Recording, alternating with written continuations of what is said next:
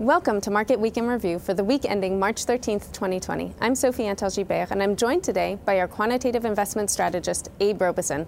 Good morning, Abe. Good morning. I am going to not shake your hand, but sort of virtually high five. Um, it's great to see you. Thank you for being here today and helping us sort of digest what has happened in the markets, what is government's response, what might the next steps look like. Does that sound sort of fair yeah. as an outline? All right. So let's talk market volatility. Um, it feels like this week has gone on forever. Can you give us a snapshot of what, what happened? Sure. So we've had a 27% drop in equity markets from peak to the end of Thursday. There's been a bit of a rebound today on some possible fiscal news from the U.S. So uh, far as we're taping here at sort of 9 o'clock. Yeah, and it could yeah. change at any second, right? Credit spreads have widened quite a bit. And so the bull market is officially over with a drop in equities of over 20%. Uh, governments around the world are trying to figure out how to contain COVID 19 as well as support their economies.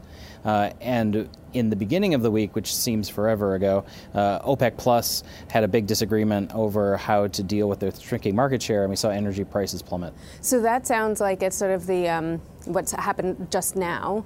Where do you think um, you've sort of mentioned a little bit about recovery and you know governments trying to act? Where do you see the shape of the recovery maybe being?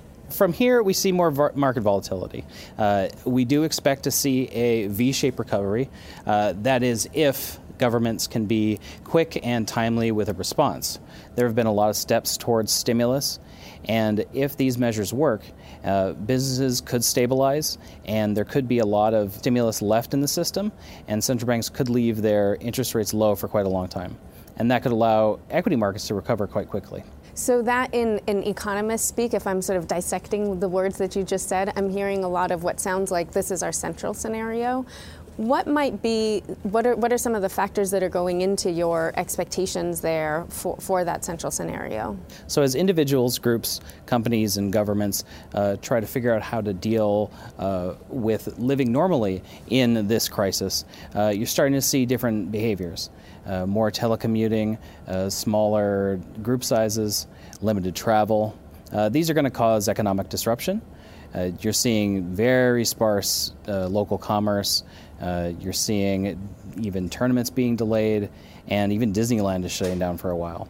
This limited amount of economic activity uh, could have a broader effect and could cause uh, some negative quarters of GDP growth, which would be a, a technical recession. So, two negative quarters of GDP and that'll cause some short term funding issues for small businesses, and that means that there will have to be some kind of timely uh, funding for them.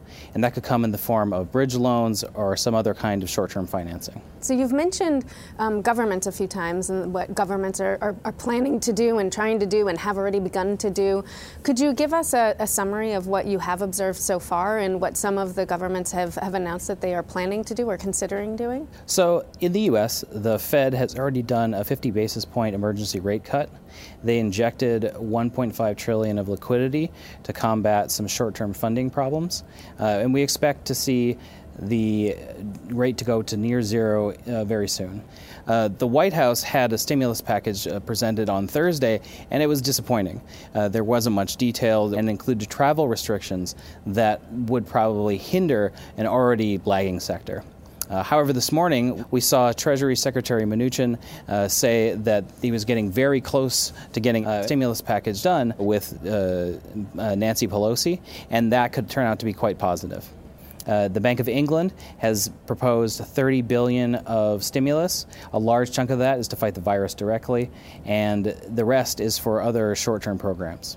Uh, they want it to be targeted, timely, and temporary. Okay, three T's. Good. Uh, the ECB has talked about some stimulus for small businesses and medium sized businesses, but no real rate cuts uh, as of now. So that's really helpful context for this, you know, sort of this week in particular. What about, his, are there any historical parallels, right? It's always helpful to see, I mean, history doesn't repeat itself, but it often rhymes, you know, that saying. Um, are there any rhyming situations in the past that we can look to as guidance for you know, larger context and where we might be headed? So in 2008, uh, it's actually quite different. Banks are much more capitalized than they were. It's unlikely that they'll suffer from the same solvency issues that they did then. Uh, that depends on what happens with these small and medium sized businesses. Uh, uh, but if this stimulus does work, then that should actually stabilize uh, businesses. Profitability is another issue. Uh, it depends on on the small and medium sized businesses and how they fare.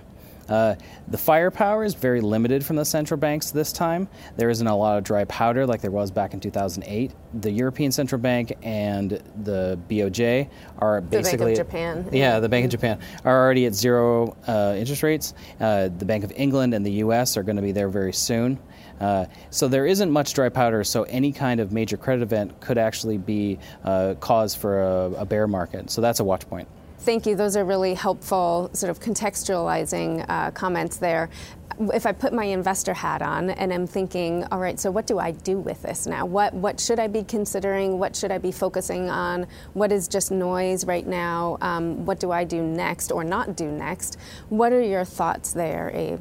Uh, there are a lot of downside risks. Valuation has become more attractive. Sentiment is still a watch point for us, but governments are taking this very seriously. Uh, it's important to take a long term view during volatile periods and to not make any rash decisions. Well, thank you for reminding us not to let our emotions drive our portfolio decisions. Sometimes that's easier said than done, but it's really helpful to have the reminder. Thank you, Abe. Thank you for your insights and for sharing your perspective on, on the markets and what we should or should not maybe be considering at this point in time. Thank you for watching, and we'll see you again soon.